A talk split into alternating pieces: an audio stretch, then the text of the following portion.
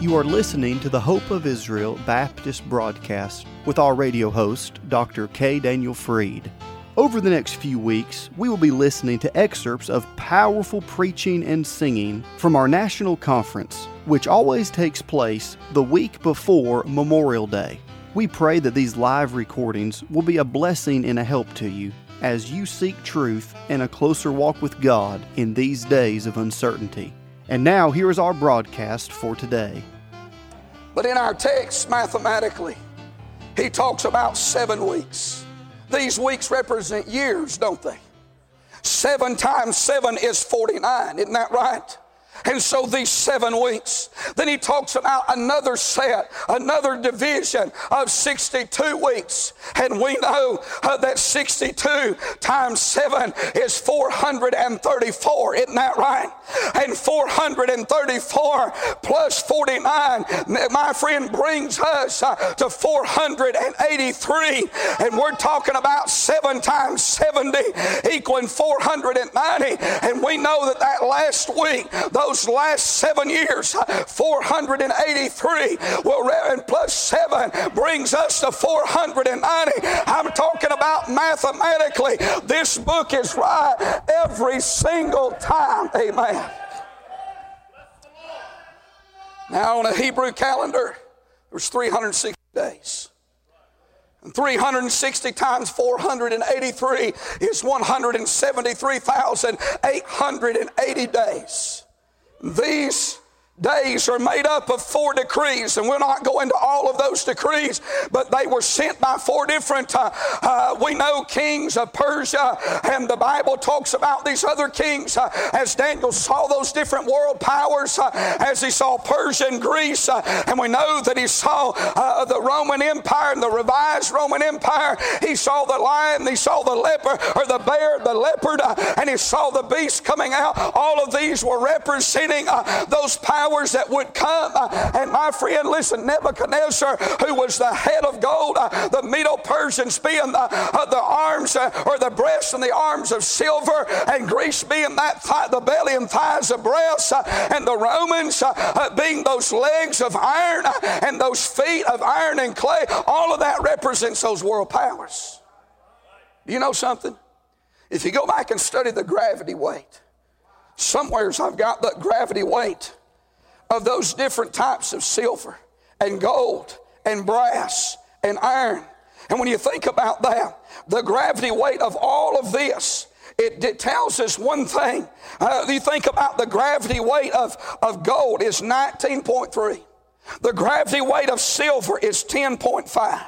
The gravity weight of brass is 8.5. Iron is 7.6. Clay is 1.9. You say, preacher, what are you saying? I'm saying Nebuchadnezzar's image that represents those world powers that would come, that would conquer each other. Do you know why? It was top heavy from the very beginning, meaning that it would rise, but it would surely fall. Friend, I'm telling you, 70 years of Babylon, 200 years of the Medo-Persians, 180 years of Greece under Alexander the Great and Antiochus Epiphanes, and then 500 years of the Romans, longer than all of those powers together. But one thing that they all have in common is that every one of them rose and every one of them have fallen. Amen. Except one empire.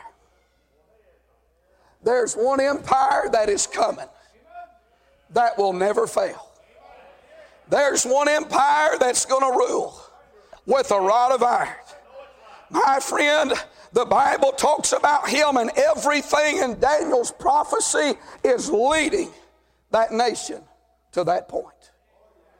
We think about those 173,880 days. It brings us, my friend, just about 29 years past the death of Christ. Jesus died in 30 AD. And can I tell you, friend, when you think about this, this decree came to pass, and we know that it was marked by the death of Jesus and the destruction of Jerusalem in AD 70 by the Romans, which is exactly what is mentioned in verse number 25. Messiah will be cut off, the city is going to be destroyed, and the saints sanctuary. You say, Brother Gravely, what are you saying? I'm saying the Bible is rich and the Bible is true and you can bank on it. If God, my friend, was right 69 times, He will be right the 70th time. Mathematically. Then there is the meaning of this revelation. Why would God send this 70th week? Why would God send 70 weeks? The answer is found in verse 24. He said the 70 weeks are determined upon thy people and upon thy holy city, talking about the Jews in Jerusalem, for these reasons you ought to mark them. Number one, to finish the transgression, to make an end of sins, to make reconciliation for iniquity, to bring in everlasting righteousness, to seal up the vision and the prophecy, and to anoint the most holy. Amen. Can I tell you, friend, God told Daniel not only what he was going to do, but he told him why he was going to do it. Amen. And what you ought to mark about that verse is that God is going to, number one, He's going to finish the transgression. Then He's going to make an end of sin. And then He's going to reconcile iniquity. You see, the whole purpose of these 70 weeks and that 70th week is to purge Israel of unbelief, is to bring them to the point where the blinders are taken off and they see Him for who He is, but He has to be cut off. He has to die. They have to crucify Him. They have to go through the 7-year tribulation period. All of this is a purging of transgression and sin and iniquity. Amen. There's something about verse 24 we ought to note.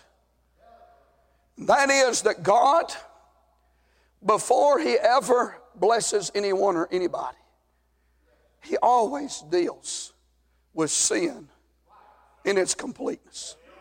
We would like to take this opportunity to invite you to the Hope of Israel National Conference, May 21st to the 24th. This year's conference will be held at the Zion Hill Baptist Church in Greenville, South Carolina. This is truly one of a kind meeting as Bible-believing Baptists gather from around the country to stand with Israel. Mark your calendars now for this all-important conference on Israel, prophecy, and the end times. Once again, those dates are May the 21st to the 24th. For more information, you can go to the conference website, rapture.today. That is the word rapture, R-A-P-T-U-R-E, rapture.today.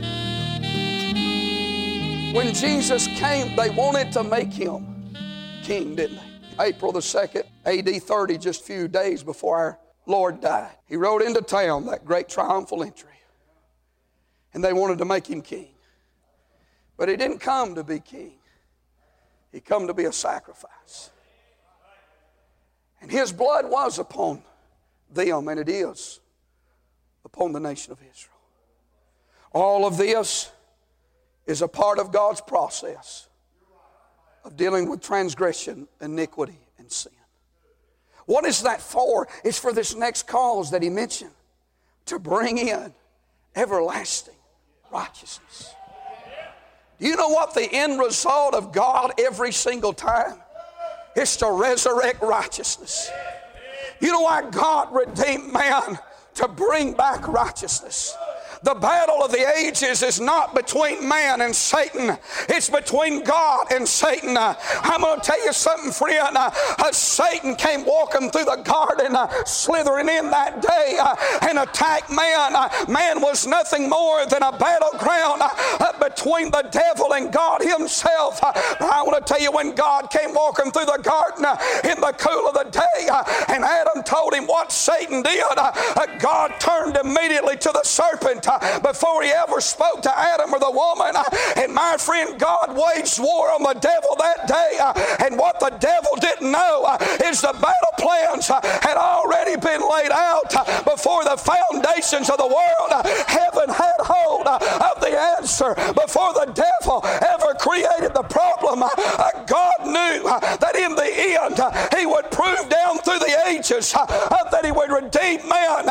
He would purchase back the earth. He would set His Son on the throne. He would resurrect Israel, and He would prove that Jesus is the only King. He's the only one, that He is the God of the ages. Amen. And so through all of that, God in the millennial will establish righteousness in such a way that the world has never seen. He'll begin, my friend, in that great battle in Revelation 19, as John said, and I saw heaven open, and behold, a white horse, and he that sat upon him was called Faithful and True. I'm trying to quit, but I can't help it right now. And he said, his eyes were as a flame of fire, and upon his head were many crowns, and he had a name written that no man knew but he himself. He was clothed with a vesture dipped in blood. That's not the blood of Calvary, friend. That's the blood of God's judgment that's about to be poured out on the kings and the captains of this world. He said the armies which were in heaven followed him upon white horses, clothed in fine linen, white and clean. And the Bible said that out of his mouth goeth a sharp sword, that with it he should smite the nations, and he treadeth the winepress of the fierceness and wrath of Almighty God. And he hath on his vesture and on his thigh a name written, King of Kings and Lord of Lords. I'm telling you, friend, in that Jehoshaphat valley, all the kings and the captains are going to gather themselves together. The Bible said an angel's going to come down and dry up the river Euphrates. And my friend, it's going to open up those kings from the east to come to the west, and they're going to gather everybody together to do battle against the Son of God. Be in that very moment that the city, the holy city, will be at its lowest point. The Jews will be scattered. They'll be hiding in that little rose-red city called Petra. The Bible says that the city will have been rifled, the women will have been ravished, and it'll look like the Jews will be annihilated. The man of sin, the Bible talks about in verse number 27, will have made a covenant and a league with Israel at the beginning of that tribulation period, but will have broken it midways. And my friend will have set himself up just as Nebuchadnezzar did to establish a one world government and power. And my friend, he wants one world worship. That's what he desires. But he will break the covenant, and all the wrath and fury of hell will be poured out upon them Jews. And my friend, they will run to that city. And my friend, listen, it'll be a time like they have never seen before. But heaven's going to open, and the King's going to come. And brother, while they're gathered in that valley with their fleet of ships and their tanks and their missiles and their weapons and their armies by the millions and millions. I want to tell you something. The sky's going to roll back. I'm telling you, like it's never rolled back before. Revelation 1:7 is going to be a reality. Every eye is going to see him, and they also which pierced him, and all kindreds of the earth are going to wail because of him. And the kings are coming, friend, and he's bringing an army with him. Thank God he's going to come riding in to this universe, and we're coming back, praise God. We're going to ride with the King of Glory as he comes again. But he won't launch a Scud missile. He won't toss a grenade. And we won't even grab hold of a sword. He'll speak. And the Bible says the blood will flow to the horse's bridle. And while the blood's still running through the streets, the Bible says that Jesus will put his feet on the Mount of Olives. And the Word of God said it'll divide from the east to the west. And he'll come walking down through that valley. The Word of God said the mountains are going to drop down with new wine. Hallelujah. Milk and honey is going to flow. The psalmist said he owns the cattle on 1,000 hillsides. But I'm going to tell you, there's going to be a river run through the desert. There'll be streams in the desert. Life will be You are listening to portions of the Hope of Israel National Conference, which takes place each year the week before Memorial Day.